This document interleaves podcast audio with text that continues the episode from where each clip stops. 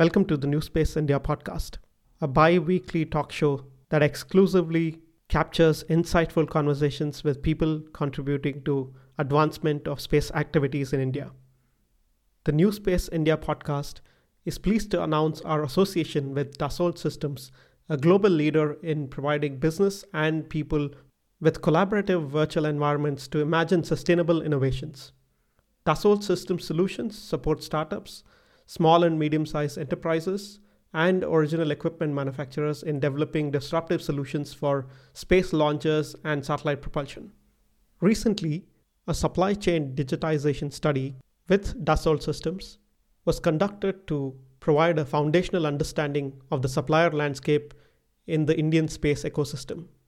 Please use the link in the description to download the public white paper of the results of this study which will also give you a perspective on how ready Indian suppliers are to enter the global space market. Hi, everyone, and welcome to yet another episode of the New Space India podcast. And we're very lucky to have here Ambassador Sood with us. Uh, probably one of the only people I know in India who can talk about the intersection between space and diplomacy when it comes to the Indian context. So, welcome to the episode, Ambassador Sood. Thank you. Thank you, Narayan. I'm happy to join you. As an introduction, you know, we would love to know a little bit about your career, what uh, you know got you into this context of uh, diplomacy, and then later on, what was your connection with space? I, although by education I did my master's in theoretical physics, but then somehow I went and joined the Foreign Service way back in 1976, and uh, normally you wouldn't expect somebody from the foreign service to be talking about outer space related issues but then it just so happened that i spent a large part of my career dealing with uh, regional and international and national security related issues.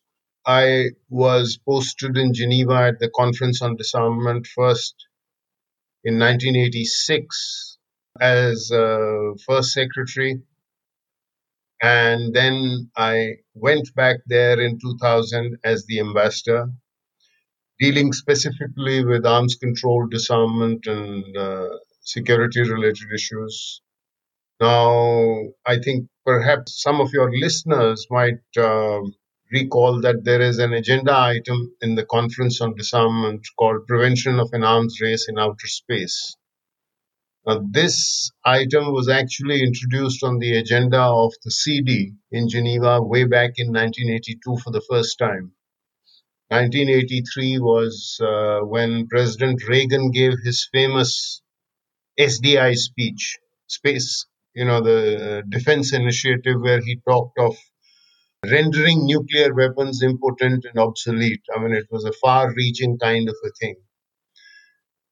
So, from about 1984-85 onwards, we have had an ad hoc committee to discuss the issue of prevention of an arms race in outer space.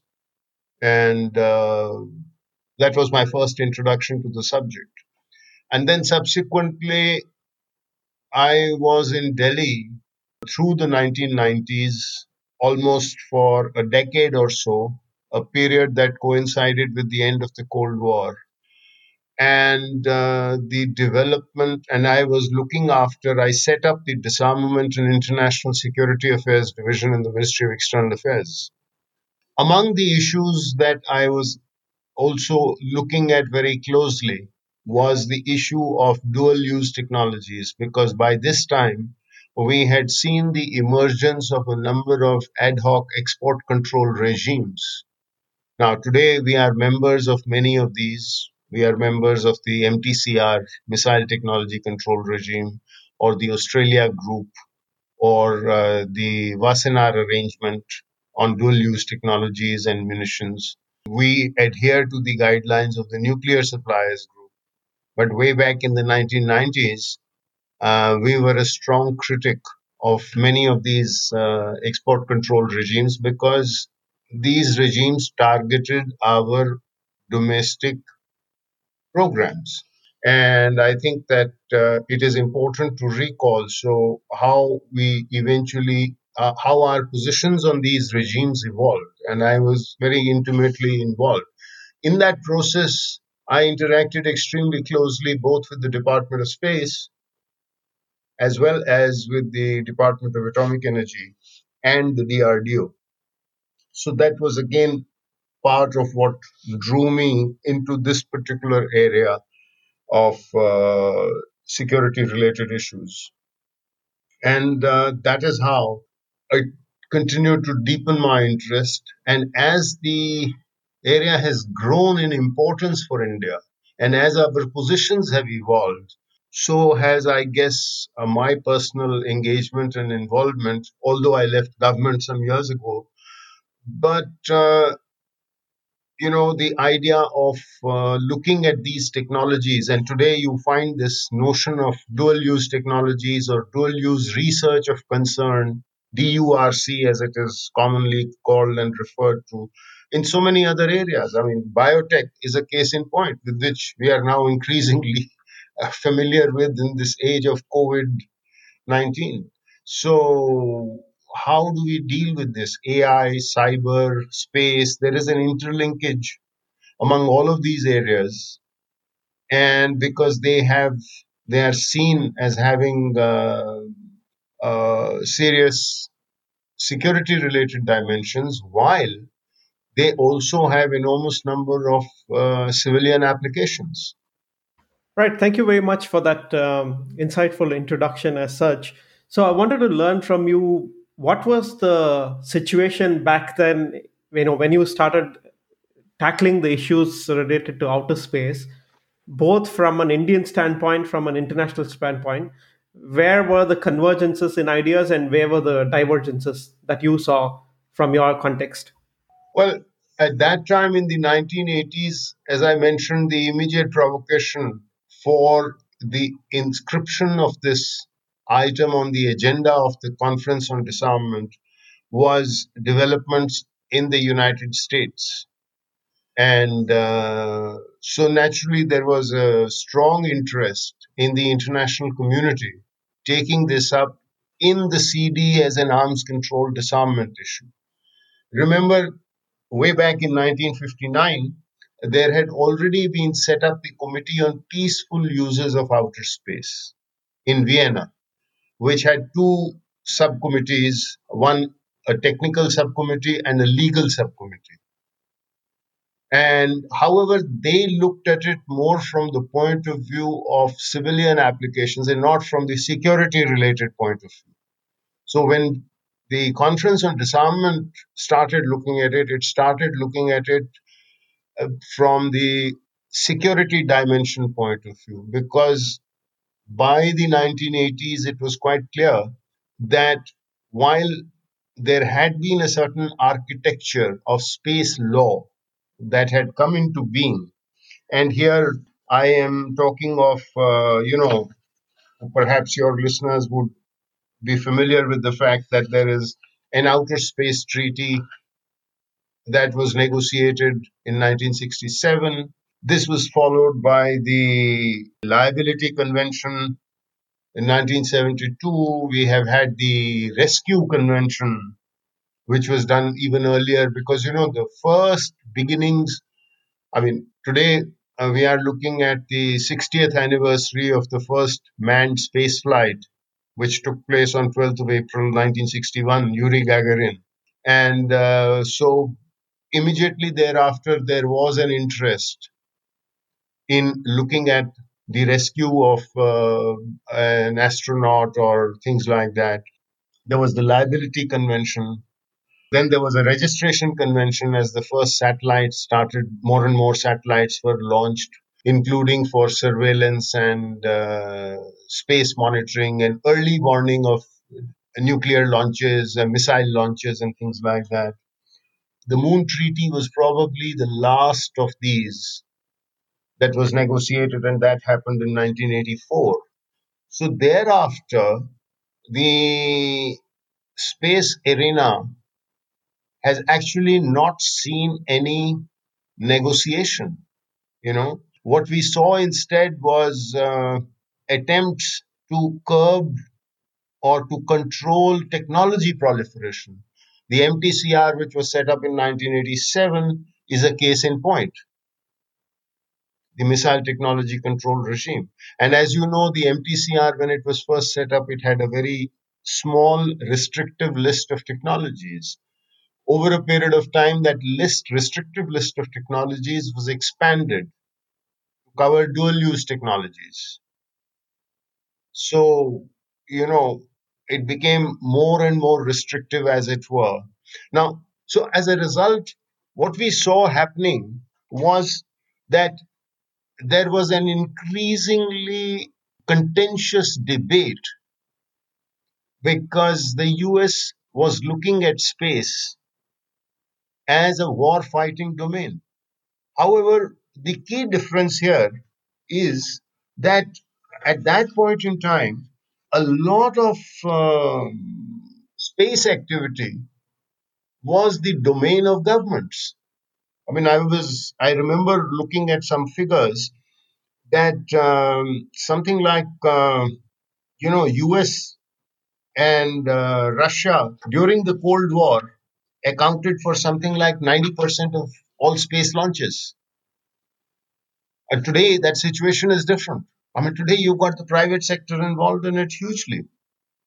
Today you've got the the situation has changed so dramatically that uh, you've got companies like SpaceX and you've got companies like Amazon's and uh, you've got OneWeb and you know today the number of launches that are being done, the number of satellites that are out there orbiting.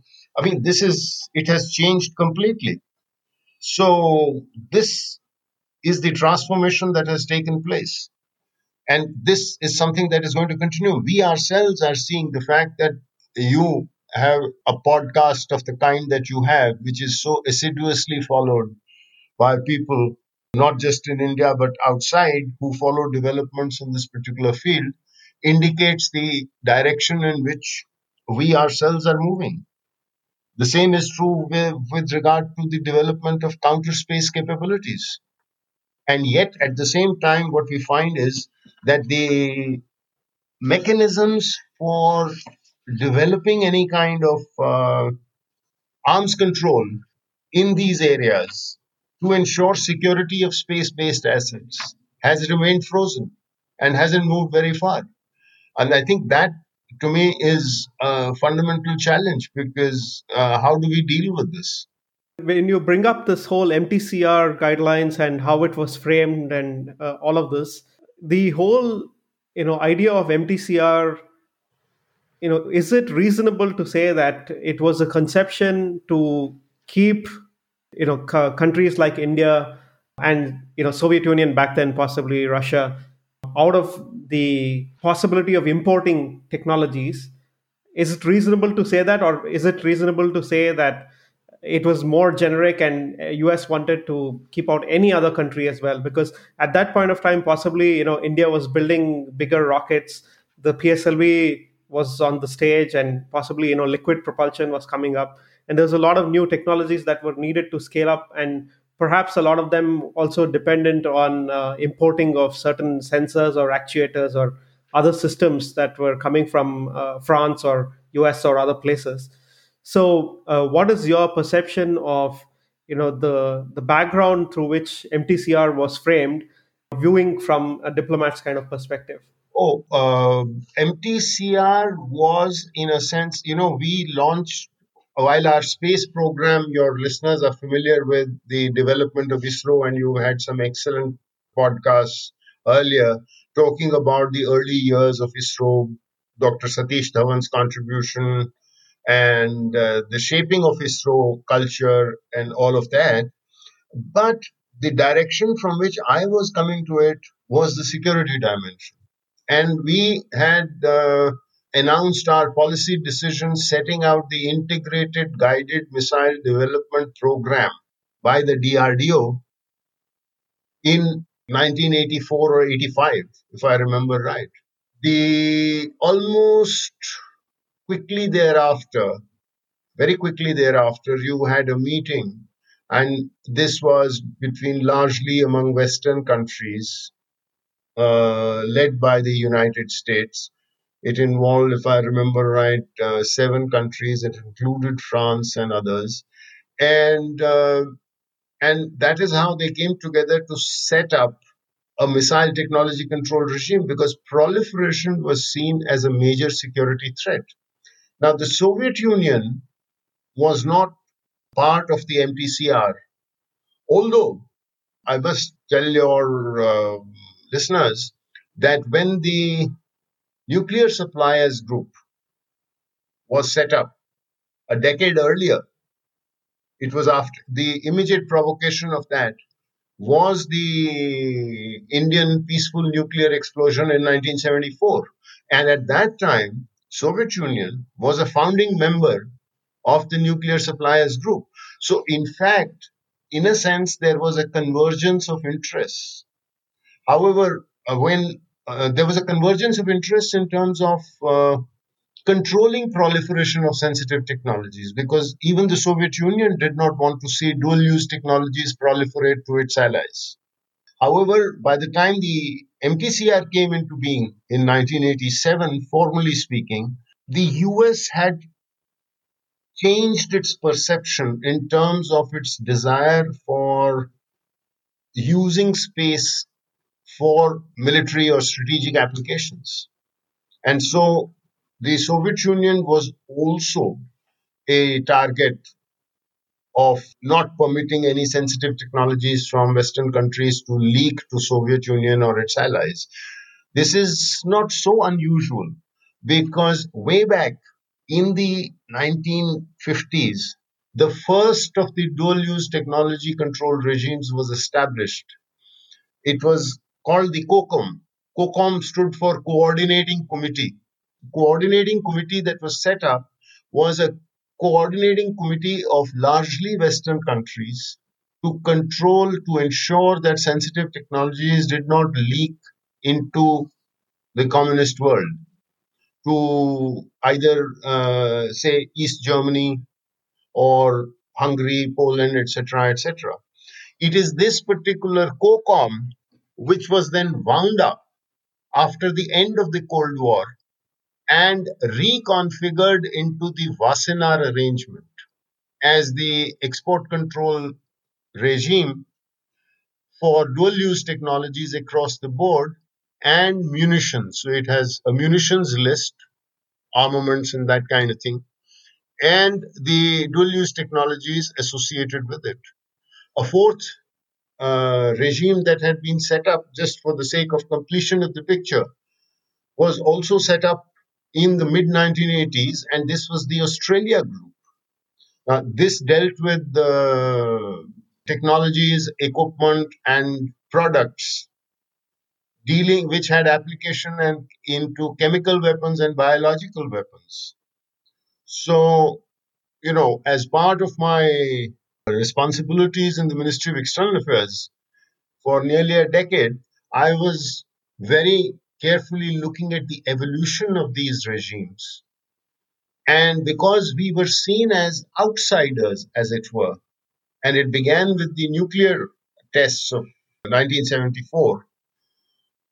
And then, of course, we had not signed the Nuclear Non Proliferation Treaty.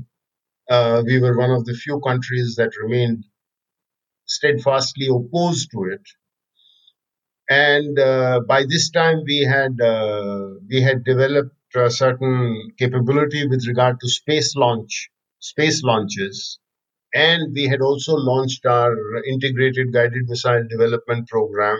Work on the Prithvi. Prithvi had been tested, and Agni was uh, being worked on.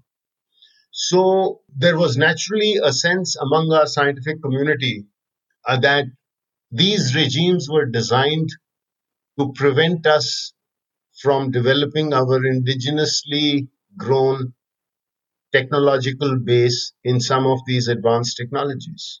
And then once we tested in 1990, once we tested nuclear weapons in 1998, and uh, we started uh, also looking at the need that these technologies should not leak out of India So gradually we started putting in export controls ourselves on these technologies. We engaged in a series of very intensive diplomatic dialogues, particularly with the United States, and eventually then got the US to support us in the 2008 waiver of the nuclear suppliers group that enabled civilian nuclear cooperation between India and a number of other countries, which then developed a certain degree of confidence. And then from 2010 11 onwards, we started engaging with these export control regimes.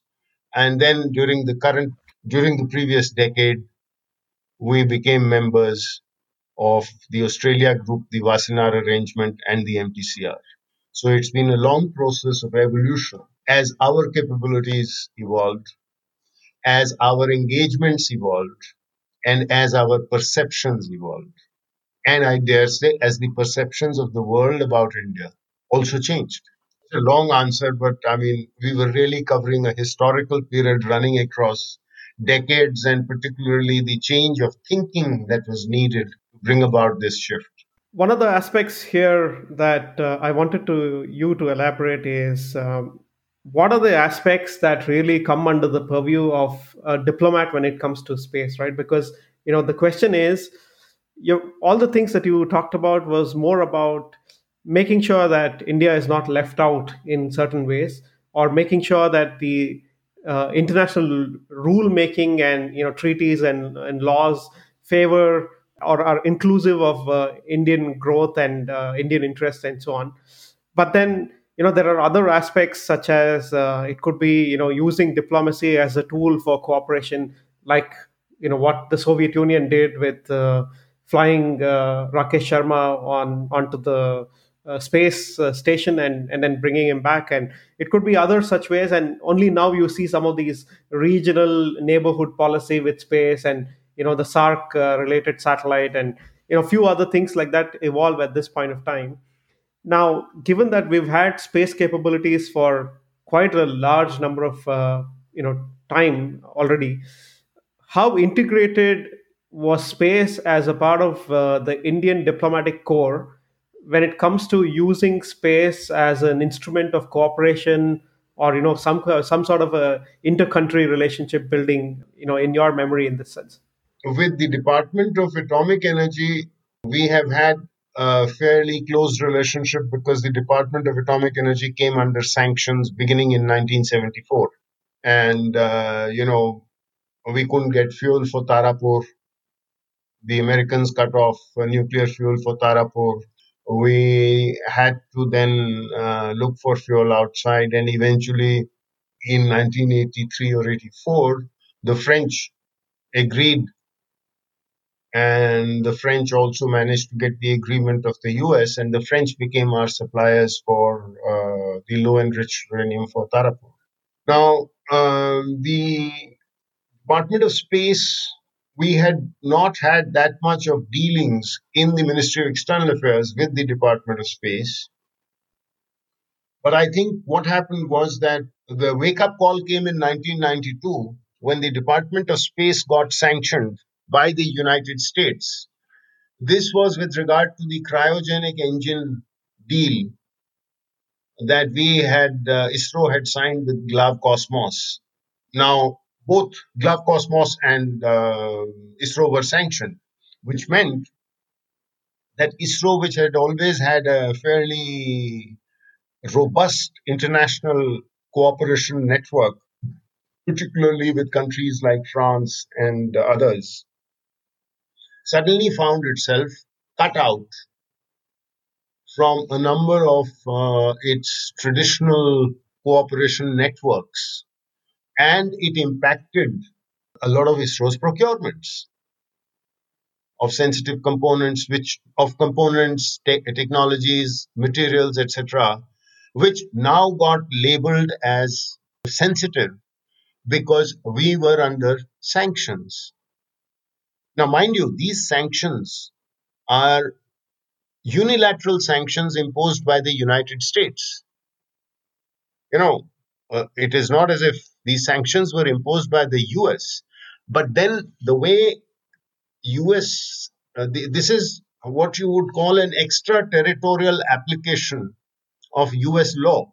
So let's say if the French continued their dealings with ISRO, then the US law is that since US companies were barred from dealing with India, if there was a French company that dealt with India in the same areas, that French company would be barred from any business with the US and their assets could be confiscated by the US. Now, since the US is a major partner for, let's say, I'm using France as an example, but it could be any other, you know, the French company would obviously hesitate to engage with India. But this is because of the power of the overwhelming economic clout of the United States. I mean, it is not as if France has sanctioned us.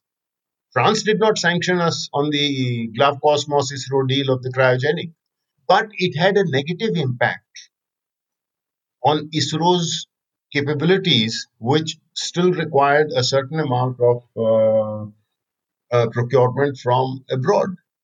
And so then came the issue of how do we rectify this situation. This, in fact, the situation then became much worse with 1998 nuclear tests, because then we came under even heavier sanctions and a hell of a lot of ISRO itself as an entity. It was not just one program, but the whole thing that was came under sanctions.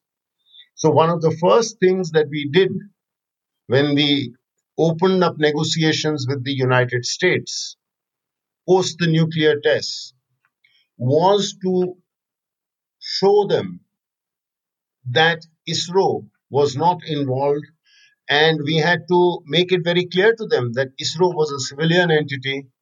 It was not involved in making missiles.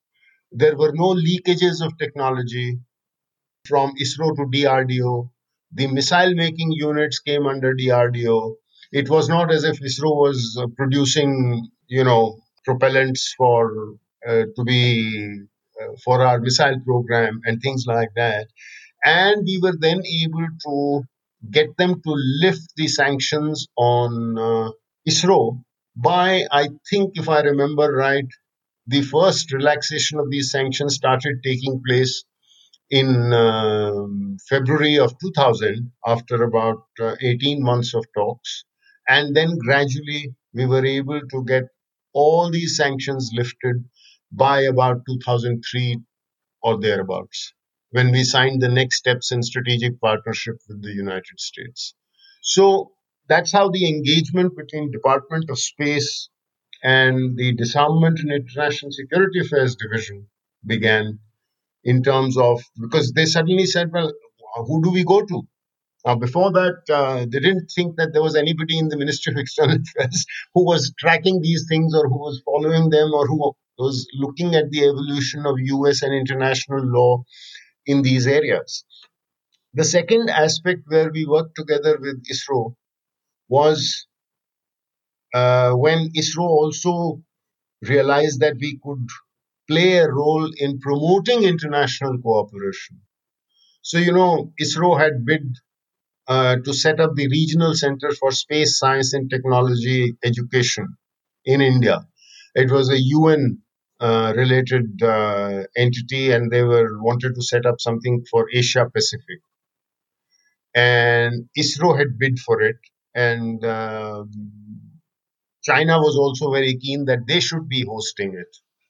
So, you know, I still remember uh, this was during the time of Dr. Kasturirangan, and he was uh, chairman of ISRO and secretary of space he sort of told us about it and he said that look you know we would very much we think that it would be a great feather in our cap if we could be the ones to get to get the international community to agree to um, have this here now uh, because of the fact that we had these other sanctions and other issues pertaining to hanging over us. So it became a diplomatic challenge that we took on. And I still remember at the last meeting that we had, this was sometime in the 1990s, towards the second half of 1990s, the last negotiating round that we had. Uh, in uh, Delhi. The meeting was taking place in Vigyan Bhavan. The negotiations were continuing. We had uh, all the countries of the Asia Pacific region represented. And eventually, the idea in these things is not to be able to bring it to a vote, but to actually get a decision because if there is a contest, then you know one side eventually sees the writing on the wall and withdraws. And Dr. Kasturirangan was sitting in his office waiting to hear what was happening. He was, you know, the Department of Space office was in Loknayak Bhavan in uh, Delhi near Khan Market. And we were at Vigyan Bhavan. Uh, this was before mobile phones and all of that came into common use. So I think it was close to midnight when I finally went back and said the Chinese have withdrawn. And you know, he said that only with MEA's help could we have achieved this. We on our own we would never have been able to because you know we pulled out a lot of diplomatic stops with the number of small countries in Asia Pacific and so on. And uh, so we ended up hosting this. Uh, and then the Chinese got so angry a few years later. they set up almost a parallel outfit, but it didn't have the same, let us say, the same UN stamp, the UN center which we set up, which is now located in Dehradun, as you as your listeners probably know. So this is how you know a mutual trust and a respect for each other's capabilities uh, grows, and uh, and I do think that in today's age it is extremely important for our uh, departments like uh, ISRO, Department of Space, or Department of Atomic Energy. Or, for example, I mean, subsequently I became closely involved because when I was ambassador in Geneva, that was, you know, I told you I went there in 2000 dealing with arms control disarmament issues. That is the time when uh, we were also negotiating a verification protocol for the Biological Weapons Convention. And so I was very closely involved with the Department of Biotechnology in terms of looking at, uh, and precisely the areas we were looking at were at that time CRISPR and Cas9 had not even come into existence. But there was all, of course, the DNA had been decoded. The human, the first human genome sequencing exercises by Craig Venter were uh, being undertaken and uh, there was already a glimmer that this technology could change the way biological weapons could be designed. And at the same time, it was also clear that this technology of gene synthesis and synthetic biology could have enormous civilian applications. Now, of course, at the last minute in 2003, the verification protocol negotiations came to a very abrupt end because of a lot of uh, angry words being exchanged between the US delegation and the Iranian delegation. And as a result, the conference was put into abeyance and it has never been resumed. So that is why, for example, the Biological Weapons Convention today does not have any verification provisions. But uh, you know, so I, but the point of this thing is that there is a very close interface because as we start dealing with uh, dual use technologies, the notion or the manner in which we start looking at security issues has to get modified. And uh, the whole notion of arms control undergoes a transformation. See, the old treaties, the way they were concluded, was largely between were largely a product of Cold War, because along with uh, when the UN came into being in 1945, and by 1949 NATO had also come into existence. So in a sense, the US-Soviet divide got formalized. So all this arms control that we saw taking place took place in a bipolar context, in the context of two nuclear superpowers, as it were. And uh, their objective was all, and these technologies were under state control. So today, when you are looking at uh, these technologies, you are looking at uh, normative approaches, you are looking at codes of conduct and things like that, which is a very different way from simple arms control negotiations, which are led by states and governments, to what we are today increasingly calling the multi stakeholder approach. You know, I mean, that is why if you notice, you have ongoing discussions on things like internet. I mean, how do we we still don't know. I mean, we keep having these conferences about uh, managing the internet, or uh, but it's extremely difficult because these have become uh, these have become technologies that have become so which have such a huge role in the private sector that the private sector has become the leading technology developer in so many of these uh, areas, and it is no longer the preserve of governments. So security has shifted from the idea of either seeking dominance or preventing the other chap from gaining dominance to something like a mutual security, to something like a sustainable security that enables civilian activity to continue, in fact, to grow, because that has so much of economic implication and yet at the same time is not uh, misused. I mean, you take space for that matter. I mean, just look at the application. I mean, look at the whole thing of weather, communications, mobile telephony, navigation, GPS.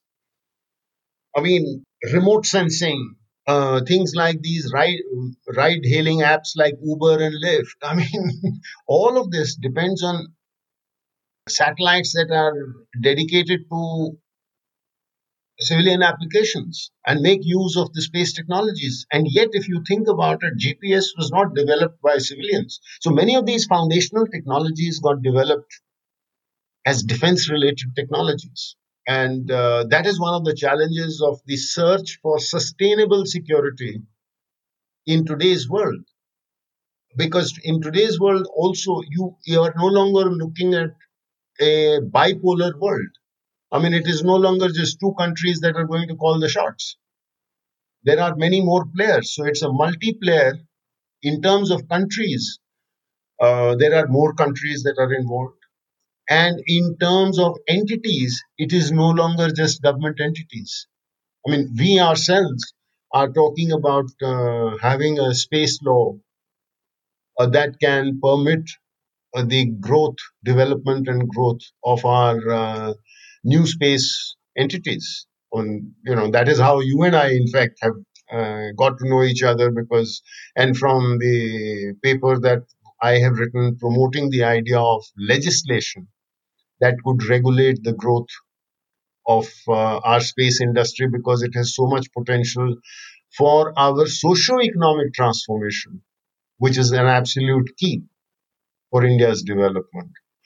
But the point is then how do we ensure that when this technology gets diffused then how do we ensure that the same sense of protection or uh, ensure that wrongful application does not take place? Because um, even inadvertently because very often it is inadvertent.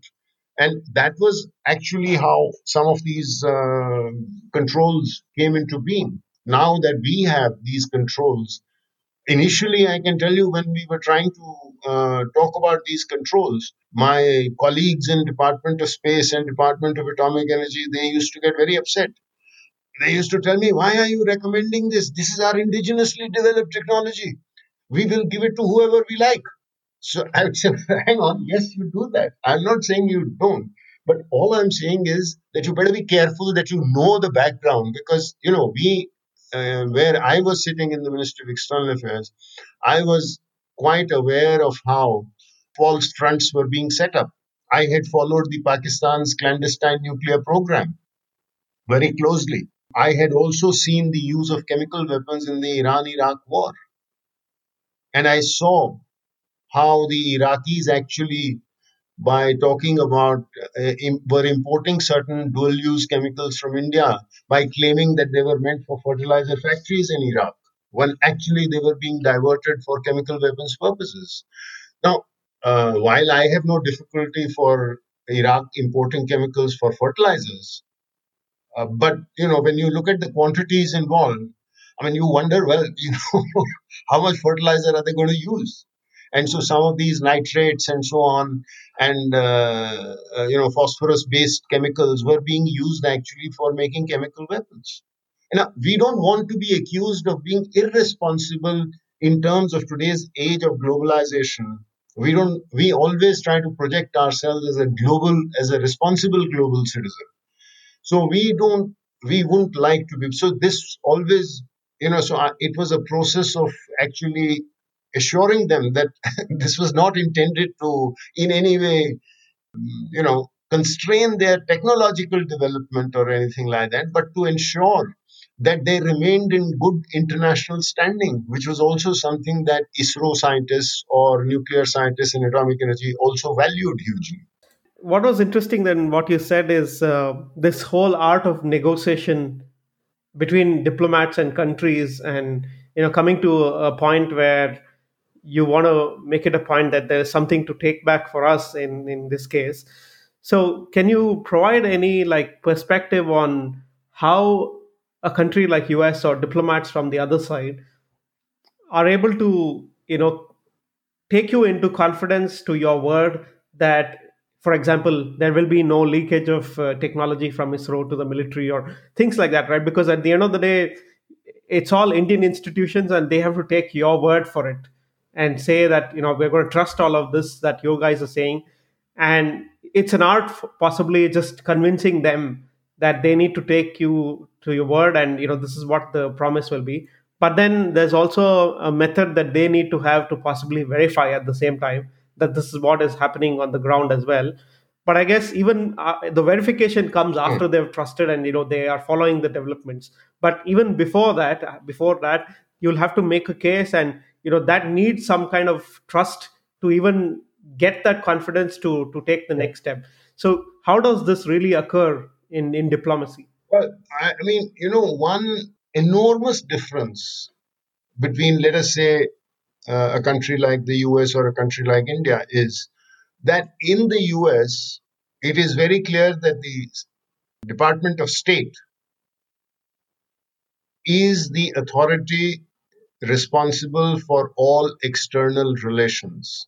So let us say if Department of Defense or Department of Health Security or Department of uh, uh, Narcotics or uh, Department of uh, Treasury or any department has to engage in any discussion with any foreign country or any international body on a technical issue which is under the purview of that department it cannot take place without a representative of the State Department being present. Now, actually speaking, we also have a similar rule. You know, the Cabinet Secretary of India has something called the Rules of Allocation of Business. And the rules of allocation of business make the Ministry of External Affairs the agency that is involved with all external relations with all countries as well as with all international organizations etc etc however given the fact that we perhaps did not develop adequate coordination processes between ministries so we have had this tendency of working in silos, as it were. And that puts us at a disadvantage in many of the so called technical negotiations. And I, I say this uh, because, and this means to get over this hurdle, it requires two things. First of all, I have to gain the trust of people in ISRO or in the scientific departments that look, I am on their side, that we belong to the same team that I'm only trying to help them. And that is very important. And somewhere there, this is where I think some of my long years of experience of dealing with these issues, and plus maybe the fact that uh, I could understand a lot of the jargon uh, which people were using because of my own science background and my interest in having followed these technological developments was useful. And that helped to bring about an element of trust. Then comes the other issue of then we present ourselves as a team.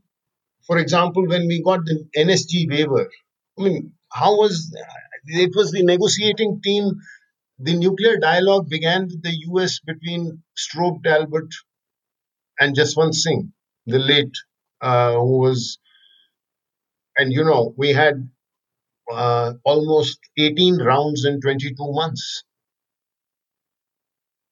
And but it was backed up with technical talks and things like that.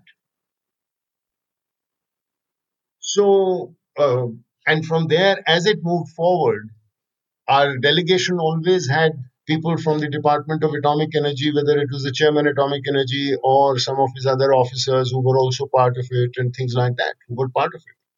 Now, because, but then it has to be a team effort, and without that, it would not have worked. Now, we know that, I mean, let's take the late uh, former president of India, Dr. Abdul Kalam. Okay. Everybody knows that he started out with this ISRO, right? Everybody knows that he was working on liquid propulsion engines. And everybody knows that he went moved to DRDO, where he was working on missiles. it's common knowledge, right? So everybody knew that there was a certain osmosis, there was a certain implicit tech transfer, knowledge transfer, because of scientists moving from one to the other, or scientists even meeting and discussing problems. I mean, you know, if there was, if Dr. Kalam in his missile program was came across a difficulty that you know he felt, and he felt that maybe I should talk to somebody in ISRO who was working on this because I remember he had this uh, expertise in this particular field and let's see if he has worked a little bit more and what has he come up with and whether he has faced a similar problem. He would fix a meeting and go across and meet him and they would meet as old friends and over their uh, dosa they would uh, you know take out a piece of paper and figure out what was going wrong in your calculations or in the other person's calculation now but you know as you develop because ISRO has always maintained itself as a civilian organization. So, somewhere then you will have to realize that you need to draw lines because while your missile program is a vital part of your national security interest, if you want ISRO to have a, an existence as a civilian entity, then ISRO cannot have a foot in both camps. I mean, it cannot be involved with making missiles because then it will need to have very different set of knowledge controls and export controls and security checks and all of that you know which is the way we deal with things in our defense establishment and uh, so i think this realization that uh, also took a long time in coming about in our scientific establishment because See, our scientific establishment, because it had been, it had gotten cut off uh, in the 70s. And therefore, uh, there was a feeling that whatever we have done is has been done by purely domestic effort. And therefore, nobody else has the nobody else should be able to tell us how to behave or how to control or what to do with our indigenously developed capabilities. But that's not it because ultimately you are also wanting to gain a certain acceptance as i mentioned earlier as a responsible global citizen so for a diplomat it is very important as i said the it has to work in two stages one is first i have to gain the trust and i i have to get my own scientific colleagues to believe that they and me we are on the same team and we have the same objectives and then because I can speak the language. So I, and if I don't have the same scientific background, then I must have the patience to learn about it from them. I must develop a degree of empathy to be able to understand their concerns. And they must have the trust that I can now uh, convey their concerns and safeguard their concerns in an appropriate manner when it comes to negotiations outside, whether in the UN or in the MTCR forum or with uh, France or with US or with any other country. Because I also will combine with it the diplomatic jargon. And I would very much like that and I tried this, but unfortunately, our foreign service is such a small cadre that we have very, very few officers, and that's a whole different uh, issue altogether. Uh, that, uh, but I had also managed to get Department of Space at that time, at the time of Dr. Kasturirangan, to agree that you know the idea of having a person from the Ministry of External Affairs posted in Bangalore with the Department of Space to deal with external relations, to act as the interface between Department of Space and Ministry of External Affairs on a regular basis, because this is the only way we will develop the comfort levels needed uh, to work as a team together. That's very interesting. And the outcome is: uh, Do you have a person dealing with uh, in Bangalore from as an MEA representative today, or? No, unfortunately not. I mean, you know, we uh, they they you know Department of Space. When you know Dr. Kasturirangan, when he saw how we could, how we were negotiating, how we delivered this or that for the Department of Space, I mean, he agreed. Department of Atomic Energy, incidentally, has a person from MEA always located in uh, Bangalore who handles the external relations aspects and particularly with the IAEA in Vienna also and so on and uh, works closely with the chairman of the Atomic Energy Commission on these issues. Um, I think that has happened largely. It happened in the 60s largely with because of Homi Bhabha's vision, as it were. Uh, somehow or the other, uh, space uh, Department of Space didn't get this, but I do hope that uh, since you have a very loyal following, I hope people are listening and I hope uh, this is something because I strongly believe that this is an idea whose time has come, and that is one way. And I think that uh, there is also an interest in our own in the Ministry of External Affairs that these issues are not technical issues. You know, very often, many of my when I was uh, looking after the disarmament and international security affairs division, and uh, some young fellow, some undersecretary who had joined the foreign service say five years ago, and he had come to join this division, and he would come to me, and initially he would be very excited, but then uh, when I asked him to do some work on a particular problem, and then he would come to me and say, "But sir, this is too technical." Uh, I mean, my, I had a very clear answer. I said, "Listen, if this subject is the subject of negotiations with another country, and that is why we are in MEA, right? The negotiations are based on politics.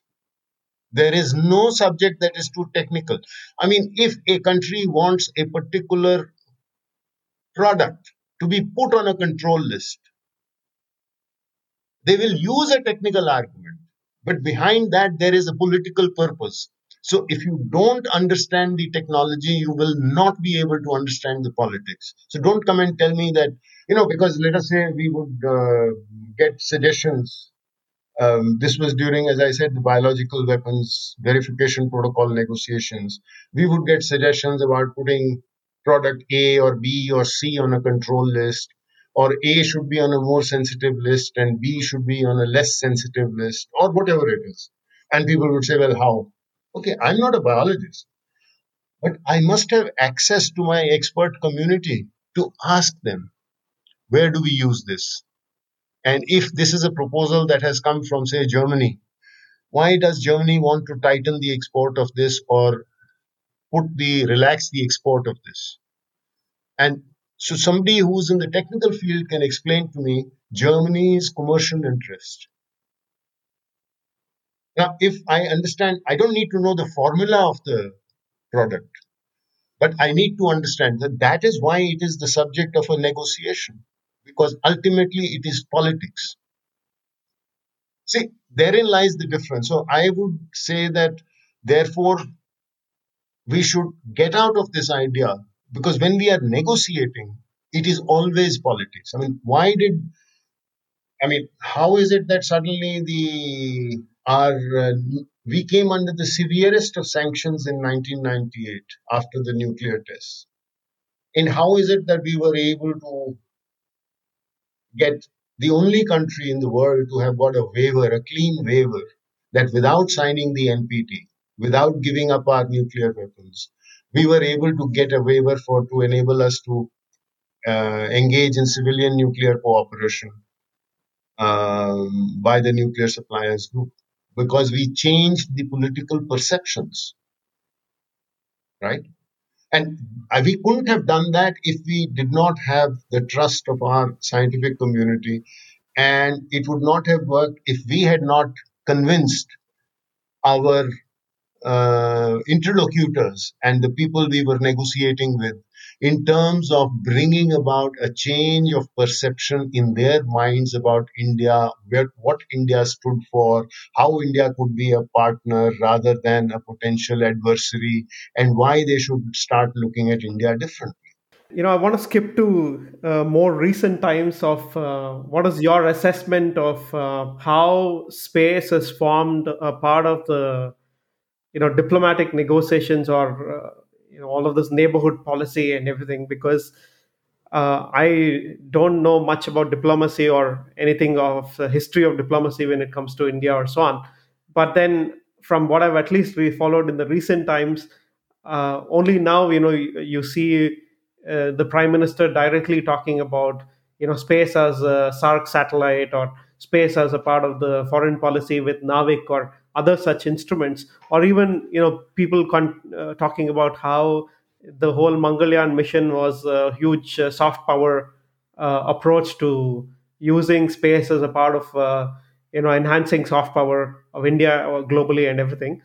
So, in your assessment, is this something that the political establishment in India is now using, or has you tried to mature this as an idea of diplomacy, or has it always been and it's only highlighted now because of the media and the press?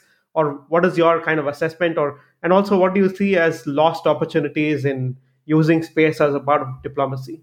Well i think what has happened is that as we have developed our capabilities and as we have intensified our engagements with the rest of the world we have been more willing to talk about it and talk about it as something that, after all, today, let's face it, we are one of the handful of countries uh, that have an absolutely impeccable record in terms of satellite fabrication, satellite applications, launch technologies, the range of launch vehicles, tried, tested, cost efficient, and so on.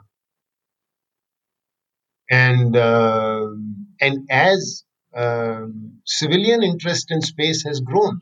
As I was telling you earlier, the space activity was dominated by governments.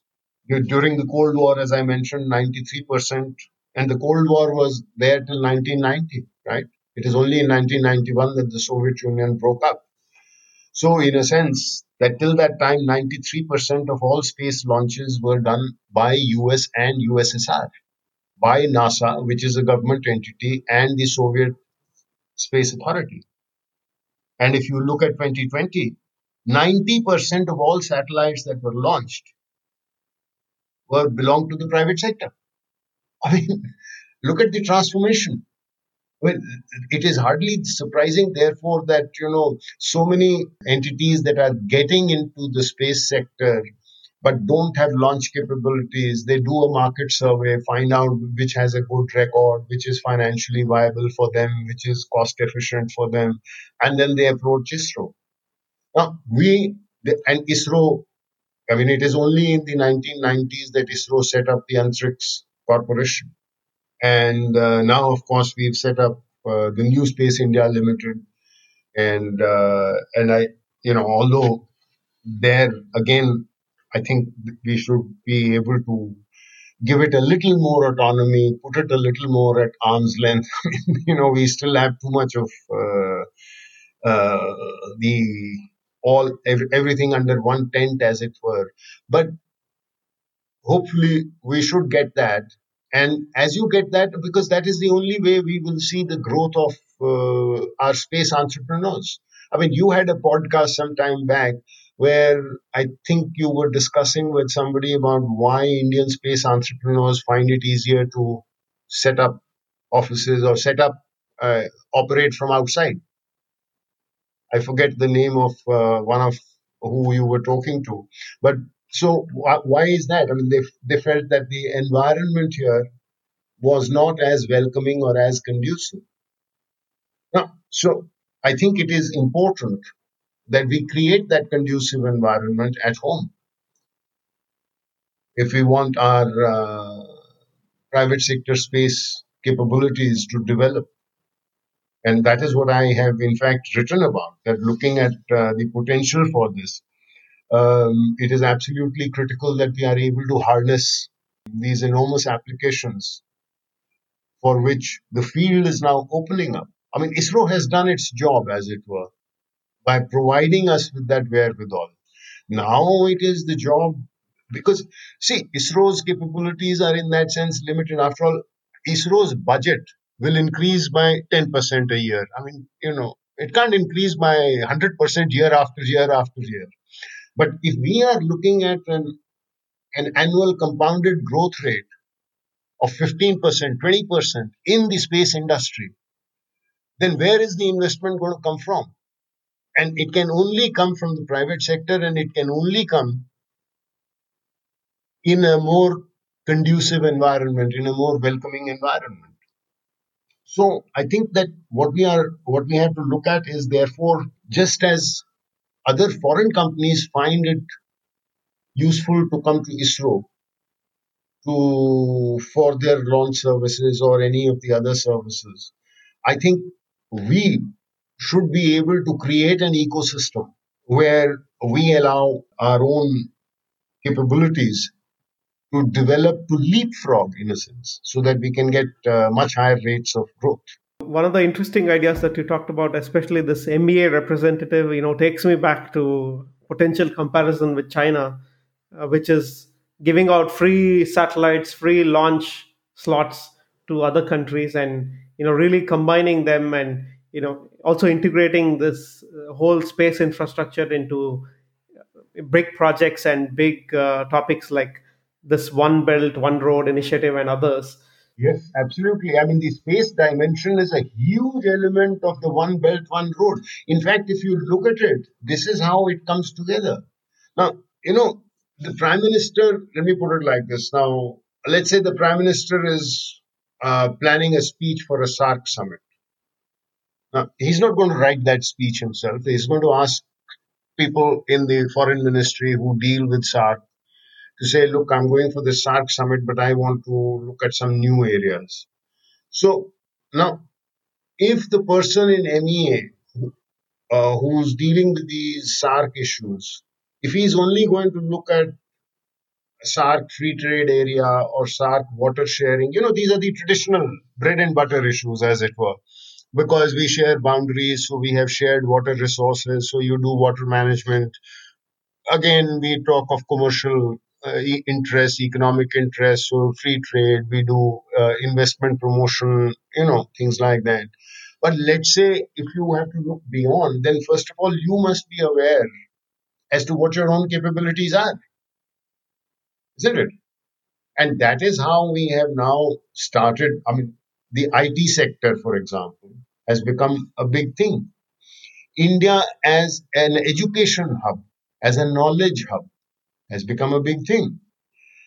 India as a health service provider, you know, health tourism, the number of people, you know, I served in Afghanistan, I was ambassador there, and I remember the number of medical visas we used to issue for Afghans for to come and uh, get treated at hospitals in and around Delhi. And uh, in fact, while I was there, you see, because in Afghanistan, the medical infrastructure had been completely destroyed.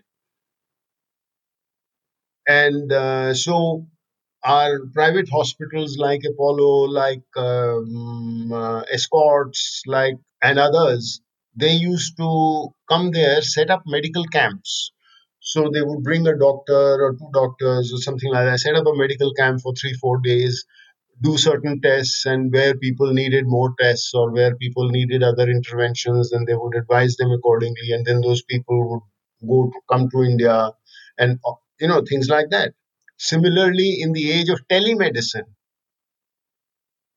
I mean, I remember uh, in when I was posted again in Nepal, uh, we set up a telemedicine link with uh, Apollo hospitals uh, and a local Kathmandu-based hospital.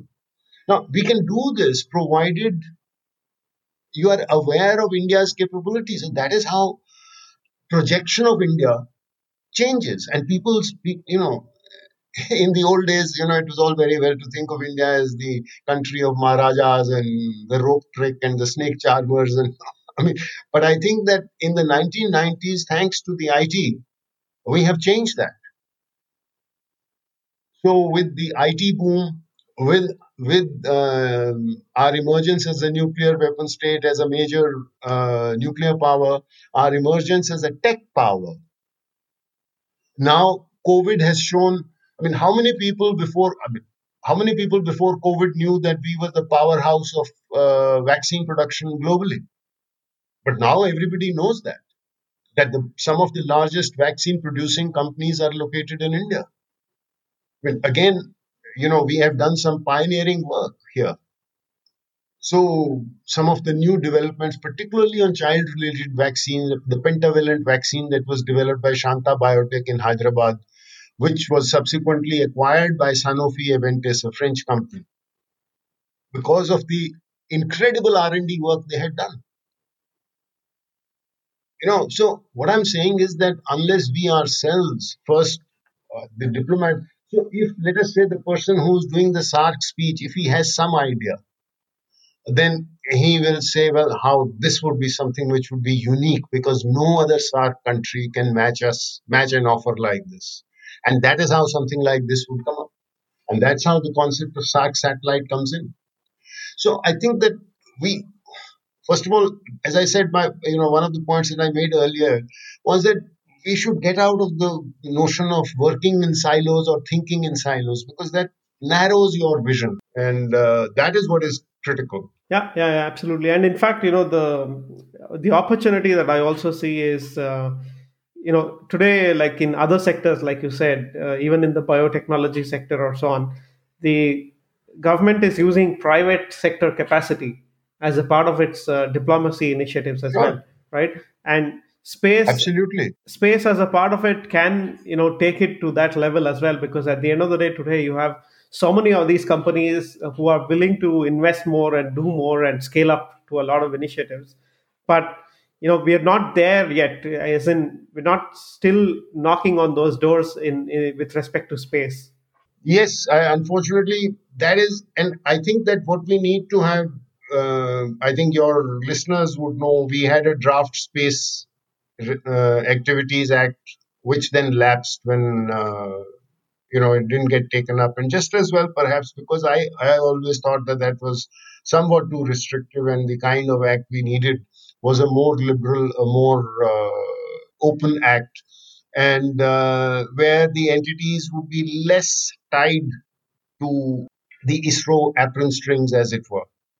You know, whether it is with regard to, I mean, although ISRO keeps talking about commercialization of launches and about more and more applications. So we need a satellite communication policy. We need a, a remote sensing policy because some of the old policies that we've had are two decades old. And uh, we need to update those to take into account where we are today. See, the whole investment culture has also changed. 20 years ago or 30 years ago, you didn't have the uh, investment culture of seed funding and uh, seed capital and series A and venture finance and series B and you know all of this. All of these instruments are a reflection of the new economy that we are talking about. And this it is essentially the digital economy, and the digital economy is driven. It can't. It, the digital economy essentially could not have happened without large scale computing capabilities and large scale internet speeds, all of which requires space assets. I mean, so there is a seamless link here, which our administrators and people in government need to be able to understand in order to be able to unleash this and open this up uh, so that uh, it no longer acts as a constraint but actually becomes an enabler. Right. And, you know, one of the things uh, that is very interesting here is uh, there are other things that are not in the control of even ISRO, for example, that stops uh, let's say the growth of the private sector in my opinion which is topics like you know procurement rules and the manual for that is set by the government of india when it comes to procurement and every other institution of the government of india procures around the same manual and the same rules and guidelines. And the inflexibility of that when it comes to technology and technology based procurement is a direct effect on how you know space or the growth in the space industry can happen. And so, for example, you know, there's a lot of procurement innovation across the world when it comes to space agencies. Space agencies are uh, doing, you know, different instruments of public-private partnership that does not involve creation of uh, you know new entities or special purpose vehicles as such, but the entities remain, but the instruments of procurement change by you know sharing risk and and enabling IP creation based on risk and so on. But unfortunately, you know, you look at the procurement manual that Department of Space has to engage with the industry. It's the same old rules that doesn't allow any kind of uh, intellectual property development that involves risk. And there's only one means of a development order that ISRO can provide, which has a, you know, again, a, a limit on the budget as well as how the IP is created and involves a lot of uh, red tape again going on all of this and they can't create any special procurement rules for special technology areas. So for example if isro wants to create uh, an all electric propulsion system uh, and you know wants to create it now instead of investing isro's own resources and which would take it 20 years time uh, there could be you know a special procurement vehicle or a, or an instrument created that says isro wants to procure uh, or develop indigenous technologies in you know electric uh, propulsion and we want to be able to select five or six vendors in India in a way that there's a competition between these vendors alongside ISRO, where ISRO is managing the technology development, overseeing all of this. But then these five vendors are competing, and ISRO is supporting them in one form or the other, and there's some investment coming from them and some investment coming from ISRO. But then the there's a competition between the, uh, these players to advance that and to be the first as such. And even if the, some of them fail they, they they get the knowledge and they get to absorb that and they may use it in some other forms in some other projects as such. So these are you know some of the very new instruments and this is how the us uh, the nasa administration has completely cha- transformed procurement in the last 15 years. This is what the japanese are doing. This is what today the europeans are doing. But unfortunately i don't see anybody thinking in india in this sort of a direction as well and i don't think so the people at isro can take this up as a topic on their own right? There should be somebody eh, at the federal level thinking about these and saying how can we give autonomy to these kinds of uh, you know institutions that are driven by technology so that they don't go you know the, the gap between them and the developments internationally are not too big for example. I i fully agree with you. And again it is i mean uh, it is completely understandable. You see, the guys who have framed these rules, which are applied in a with a great sense of uniformity, as it were, whether it is procurement by the Ministry of Education of school books uh, for government schools, or whether it is procurement for uh, uh, office cars by you know for different government offices, or whether it is procurement by ISRO I mean, it obviously cannot be identical. But then the chap who has prepared these rules, he has tried to do it to ensure that the scope for any malfeasance is reduced. Now, fair enough. Uh, that guy does not know or does not understand that the ISRO is a different kind of an entity. And it is, if it is going to be in the business of nurturing technologies and nurturing startups, then it has to have a different approach. But that guy is not necessarily anti-national. I mean, don't look upon him. Don't look upon him as an adversary. Now, it is for ISRO that if ISRO is genuine about really nurturing startups and letting them go, letting them rise, then ISRO can convince that guy that, look, my requirement is different. See, we have been talking, I've also been engaged with DRDO for a long time and our defense uh, programs, and def- particularly with regard to technologies and so on. And we've been, as you know, of late, we've been talking about what, that despite so many years Uh, we are so dependent for all our defense defense requirements on imports. Why have we not been able to build an indigenous defense industry? Because if defense ministry is going to do procurement in the same fashion, and nobody is interested, I mean, how long? You know, first of all, there is only one buyer, namely the armed services, Ministry of Defense. And suppose there are two guys who are building a tank and you're going to buy, the Ministry of Defense is going to choose and choose one. So the fellow says, "Yeah, um, why should I? Then you won't let me export. Why should I put in that kind of effort into all those things?"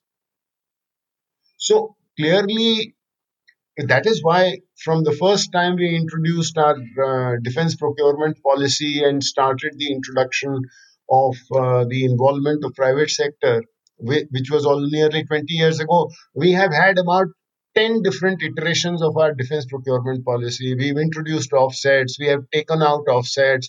I mean, you know, but other countries have been through this path and we are still struggling. I mean, it's a case in point. Today, uh, we have been assembling aircraft. Hindustan Aeronautics has been assembling aircraft from the days of God knows when. I mean, recently we did 270 plus. We have just assembled two or more than 270 Sukhoi 30 Mark ones. You know, after the first were flown in, then we did all the rest in our own facility. And yet, for major servicing, they have to fly back to Russia. And we have not yet been able to design our own aircraft, even for the Tejas, the single engine LCA project, which began way back in the 1980s. The engine is imported. So, I mean, you know, somewhere we have to understand that some of these areas are very different and a different approach in terms of uh, a different regulatory approach is needed. So it has to be. I mean, you know, you see that in uh, you see that in other countries. I mean, how they promote R and D, um, they would involve, let us say, both Lockheed and Boeing would be involved in a project to build the next generation aircraft. They would be working on separate areas of technologies. And eventually, yes, one of them would go ahead. But then the funding for the technologies is being provided by the government. And whatever technologies Boeing develops, let's say, out of that, it could have other spin offs. They may not you know, X may not, uh, Boeing may not win that contract. That contract may, may go to Lockheed, or maybe Boeing wins that contract and the Lockheed may not win that contract. But then in the process, Lockheed has also developed certain technologies which could have other spin offs. So I think we need to, you are absolutely right. I mean, we need to modify the procurement rules when it comes to some of these areas. You can't have the one size fits all kind of an approach. You see, but but then it's a shared responsibility. If ISRO, if people in ISRO are saying, tell you that, look, oh, these finance guys, they don't listen to us. No, I mean, that's not good enough. It is for ISRO to be able to explain why their requirements are different because it is for ISRO to be able to carry that conviction and say, look, trust me, you want, we have no desire for any malfeasance to take place. We will put in safeguards, but not like this because this way you are constraining the growth of what we are trying to grow. Find another way and once you know you get that communication then you will find that you can develop appropriate policy instruments I mean, all of these seem uh, very large uh, cultural changes in how people approach uh, all of this. yes it is you know why? Because what has happened is that there has been a, a kind of uh concentration of authority as it were. There is a concentration of authority in the sense that you have one person who is who heads now the department of space is part of the government of india right so it is headed by the secretary space. Now who is the secretary space? Chairman isro. Who is the head of the space commission? The same person. So wherever you look at it uh, i mean you know this is also the model that was followed by uh, the department of atomic energy. You know atomic energy pioneered this model bhabha came in i mean immediately after independence and then so you have the department of atomic energy you have an atomic energy commission. Now the difference between space isro and atomic energy i mean it was all very well when our programs were small when it was uh, we were sanctioned when we our international uh, exchanges in these areas were constricted and so on. However now there is a difference. Now atomic energy is the custodian of our um, nuclear security paraphernalia namely our uh, nuclear weapons capability. So they design it they develop it they store it and so on because as you know we keep these in demated condition and all the rest of it.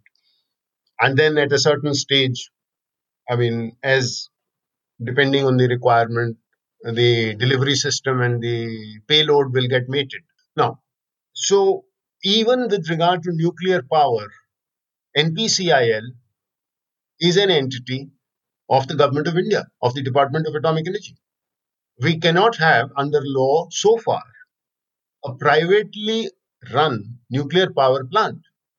And that is one reason why we have had some difficulties in uh, some of our negotiations. Now, be that as it may, but there is a security element in the nuclear domain, but that is not so with ISRO, right? I mean, ISRO today is not in the security field. So, if ISRO has to have a structure which has to promote private sector, then the time has come where it has to see what should be the best way in which I can do so. I mean, there is a point, there was a point in time when this consolidation helped in encouraging R&D in the, but then that R&D was entirely within the government. That investment came from within the government. Now, it is not that ISRO did not have private vendors. They did have private vendors, but who were these private vendors? These were large companies like L&T, like Walchand, like Godrej, and so on. Now, these companies took on work for ISRO, but more out of a sense of prestige, not because the work that they, they were doing for ISRO was contributing in a big way to their balance sheet. I mean, the work that L&T does for ISRO or the work that L&T does for atomic energy is a tiny fraction of their overall turnover. So they do it because out of that they are also citizens of India. So they do it because they are responsible citizens of India. They do it out of a sense of prestige that they are involved in an important national project. That is why somebody like Godrej will do it. But you see, when you're looking at startups, whose entire revenue line is based on space activity or their that particular area of work, then that requirement changes. They expect a different uh, relationship. And they're not doing it just for prestige that this is one item, one small element in our uh, balance sheet. And I think that somewhere, if we need to make this transition to new space, I think we need to understand. So it is for uh, you and your colleagues to be able to convince uh, the decision makers at ISRO and so on, and uh, to be able also to assure them that you and they are on the same team. It's going to be a fun, you know, cultural change that we'll have to see in the next. Uh... Yes, it is. It is a cultural change, but it is needed. And mind you, you will find a much closer parallel in this with the Department of Biotechnology. See, we are one of the few countries that has a separate Department of Biotechnology. How did how has biotechnology set up its nurturing units, the BIRAC funds, and so on and so on? How have they promoted uh, the private sector? I mean, today the biotech sector if you i don't know if any of your listeners but let's say if some of your listeners go to the genome valley outside hyderabad i mean just see the way that has been developed it's a case in point there is a nurturing element that has been brought in and it's a very light hand it is not as if we don't have national labs but uh, we've been able to the, i think the department of biotechnology because it's much younger department has been able to and it's a smaller department compared to ISRO. See, when it was set up, it didn't have a monopoly over the R&D and the technical know-how. Whereas in the space sector, what we've had is that there has been kind of uh, um, the technology and the know-how has been, in a sense, all housed within ISRO. Right, and you know the one thing that I wanted you to comment on is uh, this new uh, approach that US has taken, which is very interesting, especially after the Trump uh, administration, where they formed the National Space Council, because at the end of the day, you know, the US industry was complaining that there was not enough initiative from the government and the rules and you know the nasa administration was very slow with everything and so on so what they did is you know they formed this uh, national space council which is an executive body within the office of the you know uh, president of the United States who's overseeing space activities, right? So and then they have representatives from all of the different parts of the government. They have you know the almost like our space commission of sorts. Yes, I mean in that sense, I would say that the U.S.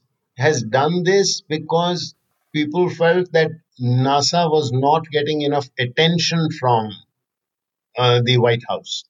So, but we don't have that kind of a problem because uh, right from the beginning, the Department of Space has always been located. I mean, the minister is all. It has always been through the Prime Minister's office, and the Space Commission brings together the cabinet secretary, the finance secretary, and the other important to permit that interministerial.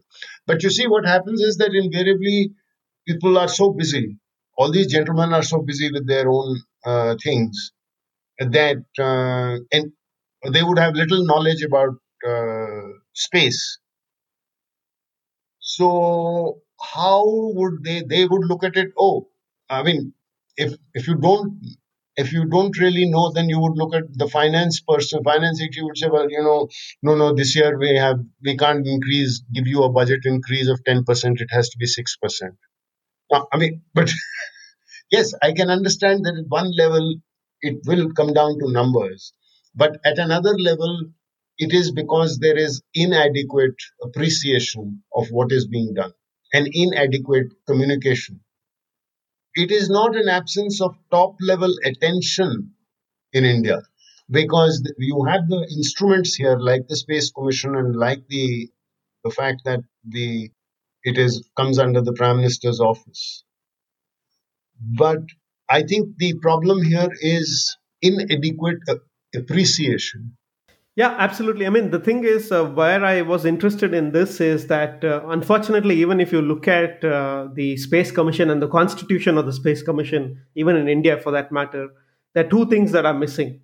One is you don't have any end user represented in that because you have you know whoever the finance uh, person and you have the mea person and you have the defense person and you have you know the national security advisor whoever out there but then you know there is no end users of space represented that you know the ministry of agriculture or you know uh, the fisheries ministry or uh, that can be easily rectified. I am 100% certain i am 100% certain that if secretary space requests the cabinet secretary that at the next meeting of the space commission i would request that one special session be called about the with the end users and get the people from uh, agriculture or meteorology or uh, uh, fisheries or whatever to come and talk. I am 100% certain, having spent 38 years in government, that the cabinet secretary will not say no. So, this is, you see, what you're talking about, Narayan, is how do you communicate? Who do you get? Because, see, if I am going to tell him that I'm doing this, this, this, then perhaps that guy will say, well, you know, he is naturally going to talk big about himself and his activities. So you're right. So therefore, instead of me talking about it, let the end user come and say, look, this is how many jobs our department created. This is how we improved our fisheries yield off this coast. This is what we did in terms of uh, advance uh, information about the coming uh, uh storm or uh, typhoon or something like that and this is how we saved so many lives and whatever it is. And this is how we did some crop forecasting or this is how we came to know about uh, a potential uh, locust infestation that was going to come in here and we took appropriate preventive action. I mean you're right absolutely. Yeah the thing is i see merit for creating a end users and indo- industry advisory group because the problem is that the end users and the industry are left out with a voice in the space commission at, at this point of time right? Because there is no representation of the industry in the space commission anyways. Mm. and perhaps you know there is also no reason to have the industry there as a part of policy making maybe it's better to isolate end users and the industry and their advice outside of the space commission and creating a special group which delegates uh, where you end users and the industry can delegate among itself and present its set of recommendations or uh, you know its set of uh, use cases or you know, its set of requirements to the space commission. And then the space commission can then deliberate on it because the space commission is then completely independent of you know any bias right by the industry or by the end users as such. And then you know there's an independent voice that is possible for them to say because at this point of time the way the space commission is set up you don't have any inputs that are independently coming to the space commission that is beyond what the secretary of the department of space or whoever is saying at the end. And the the end user interface at the policy making it is at a much lower level because isro does have these meetings yeah you're right, but that is because we have, I mean, you see, the Department of Space is like an administrative entity, so the person who's running it is running it as an as an administrator. ISRO is a scientific entity, and there is a whole different set of the issues involved here. And so that's what I mean. I mean, you know, after all, I mean, the days of uh, Homi Bhabha and Sarabhai, when these were nascent institutions, See, these were very nascent institutions in the 60s and 70s. And at that time, they were small, and today they have become huge. And uh, the world has also changed massively. I mean, as I mentioned earlier, the whole notion of startups and financing models has changed completely. I mean, you today, which startup goes to a bank for a loan? I mean, you know, and when do they go to a bank for a loan? So, and if you ask somebody who started a factory uh, in uh, 1970 how they started and ask them how they started, the model is changed completely. So, you are absolutely right. But then, so it is for so the organizational structures also need to undergo a shift if they have to be responsive to today's demands, the changing demands of today on that particular sector. Yeah, I mean, the thing is, uh, this is also, I think, the reason why, you know, I can co- possibly compile. I was thinking about this project that I should possibly compile a list of a hundred people that I know who are Indian entrepreneurs who are set up abroad because I I can count them almost by my fingertips today because I know a lot of them. And I was you know saying that you know if I can compile a list of hundred companies which were founded by Indian co-founders who are all outside of India today, and then ask them you know what made you set up a company uh, abroad, right? Absolutely. Yeah, yeah. I think we should do a we should do a survey. I mean, I'm happy to participate with you in that survey, and uh, you know, and I'm sure the results would be very, very educative.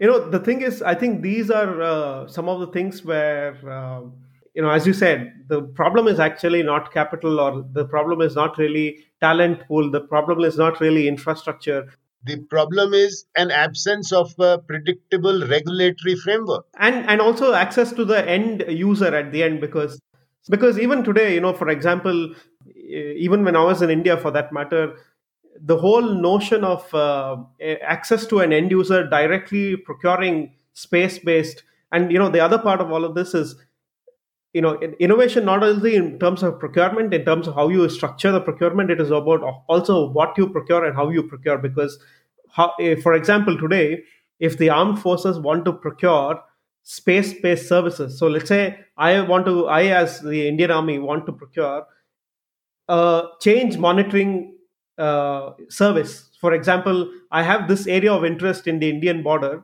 where even if a rock moves i want it to be automatically flagged and today, this is technologically very capable with Indian companies delivering this service to the Indian Army, right? But then nobody in the Indian Army, as far as I can see, or none of these uh, institutions, including NTRO or RAW or whatever IB or whoever it is, are able to write a tender document that procures a service from an Indian space company that says, give us a service that where we can monitor change on the Indian border, right? And you need somebody to step up and say, I know how to write this tender.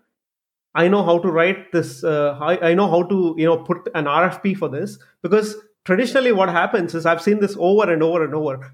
First thing that they'll do is they'll say we want this, and then the second thing that they'll do is they'll say we'll do a survey of all the Indian companies, and then they'll say there's nobody providing the service today. So let us go procure it from the uh, from foreign vendors because there's nobody procuring uh, uh, you know, producing that in india today. That doesn't mean that you don't have the elements to be for that thing to be produced in india.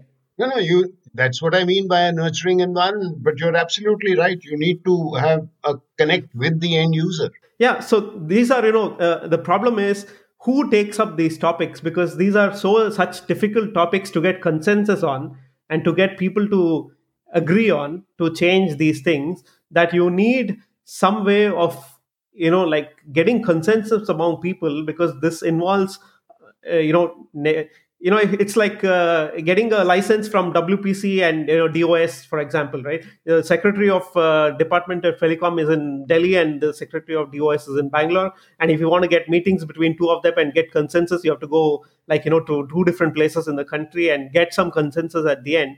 And it's a becomes an extremely difficult job when you have to interface with like multiple departments of any government not just in india right? So at the end. So these are you know very difficult topics that i see that needs to be resolved for any kind of meaningful entrepreneurship to come out of india at the end.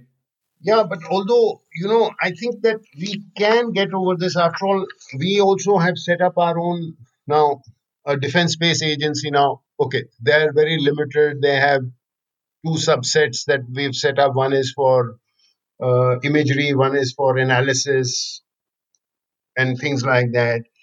Uh, NTRO, but you know, again, uh, NTRO also has to understand that. Um, I mean, I I have had some uh, interactions with the NTRO when it was getting set up. And you know, but I think they are realizing that if they want to develop, uh, let's say, hacking capabilities, then they have to approach it very differently because I mean, the guys who are going to work for you in that particular thing, who are going to look for zero day vulnerabilities, who are going to look for uh, software glitches, who are going to look for hacking potentials. Who are, I mean, is a whole, they're not interested in the hierarchical thing of undersecretary, deputy secretary, or, you know, second lieutenant, lieutenant, captain, major, lieutenant colonel, and the whole thing like that. I mean, they, they belong to a different working um, culture. And yes, so if you want to make use of that talent, then you have to change the way you work. And I think people are realizing it even in very sort of tight security related entities like the army, defense services, like the intelligence, like the National Technical Research, you know, NTRO, and so on. It's it's a question of uh, you're right. I mean, it requires a cultural shift and uh, we have to make that happen and uh, you know we have to keep chipping away at it. Right. So thank you so much for again you know one last final question before i let you go. It's been a long conversation and thank you so much for spending so much time in uh, debunking a lot of these topics. It's always interesting to learn uh, in these exchanges. So from your perspective where do you see everything heading in the next five to 10 years because everybody is on a short clock because you know all of these companies who have raised money recently all of these companies that are trying to do things uh, at the moment uh, you know this new space fashion in india everything they're on they can only last so much because funding will yes. eventually run out and and so on so there's a short clock on all of them and uh, we've already seen this introduction of the space bill already two years ago, and I haven't seen any movement on it in or or any case after the first draft as such uh, in all of this. And you know, due to COVID, maybe the government has different priorities, and it'll take two more years for anything of this nature to come up uh, at the political level as well. So uh, the impact of COVID has been there uh, in, in in what the government uh, needs to focus on, and space may not be or space entrepreneurship be may be too small an area for uh, as an entity as big as government of India to really focus on. So my you know uh, thoughts are around all of these, and and I wanted to learn from you, for example, where do you see this heading, and do you I in my one nook and corner of my mind, I also feel that this may be too slow in India, and that's my kind of honest opinion that it it may be too slow for the government to react on all of this, and there probably will be a wave of these early companies that have come up who will be wiped off uh, because of the lack of uh, uh, you know fast regulatory changes and access to markets and access to other things that are out there that are needed and only then there may be one or two companies that may succeed which may give the case. But then i strongly still believe that uh, you know the way things are set up today a lot of these companies uh, if there are not many strong changes that will come up very soon they may really not really succeed to the scale that they are fully potential of. So i wanted to hear about you and your views in in this direction well, I think uh, you have to have, let us say, you need to get, say, about a dozen people who are at different stages, and many of your uh, partners in your podcast, I think, uh, are all who have successfully been able to tap the market. And I think you need to get them together and they're at different stages. Somebody has been more successful agnikul or uh, so on. Some of some of these people have been a little more successful they've been a little more forward. And you need to get them together to say all right now this and i think the key here is going to be the draft space activities bill. Because you see once you get it into place then regulations will come out from it under it. And so you need to get that sentiment in it absolutely right. So, what you need to do is to get these people take a look at the draft and then set up a group with let us say, uh, one or two people who have had some experience of institutions, government institutions, one or two people with uh, maybe uh, a lawyer or somebody like that who has worked in um, on some of these fields, you know, in the tech field, for example, and come together with a coordinated thing and then reach out, reach out within government, uh, reach out into media. I mean, you know, people, uh, many of us have, uh, we do, we have regular columns in newspapers, we, you know, we do appear on television, things like that. Uh, reach out to industry organizations. I don't know whether you have your own small industry, nascent industry organizer, or but let's say, does FICCI have a space tech unit or CII? You know, if they don't, then maybe reach out to them. To then get that message from these a dozen, let's say, a core dozen that you look at, and get that message out so that the space activities bill provides you with the kind of framework that you need. Me, that is the most important thing. Now, once you have that, then you then it's good because then at least you have regulations. And regulations can be much more easily amended. The act, the parliamentary act, cannot be. That requires a huge effort to amend that. Then, so I mean, in a step-by-step thing, I think for the next year, say the next 12 months, your thing should be to get the bill through and modified before it comes because I don't think there is going to be much debate in Parliament. I mean, our Parliament is not known for debating these things with any great depth. Right. So again, uh, it'll be, I think, very interesting to follow up uh, in the next few years, and I you know hope things to mature and it goes to, in the right direction and everybody there uh, can succeed and we can uh, have a very strong industry coming out at the end. I'm pretty hopeful uh, of that uh, eventually happening uh, as such given the amount of talent and uh, every possibility that we have at the end. So again thank you so much for taking so much of the time. I hope to catch up with you in delhi whenever possible and hope to be vaccinated and uh, catch up with you in Delhi anytime. Thank you, Narayan. It has been a pleasure talking with you. Thank you.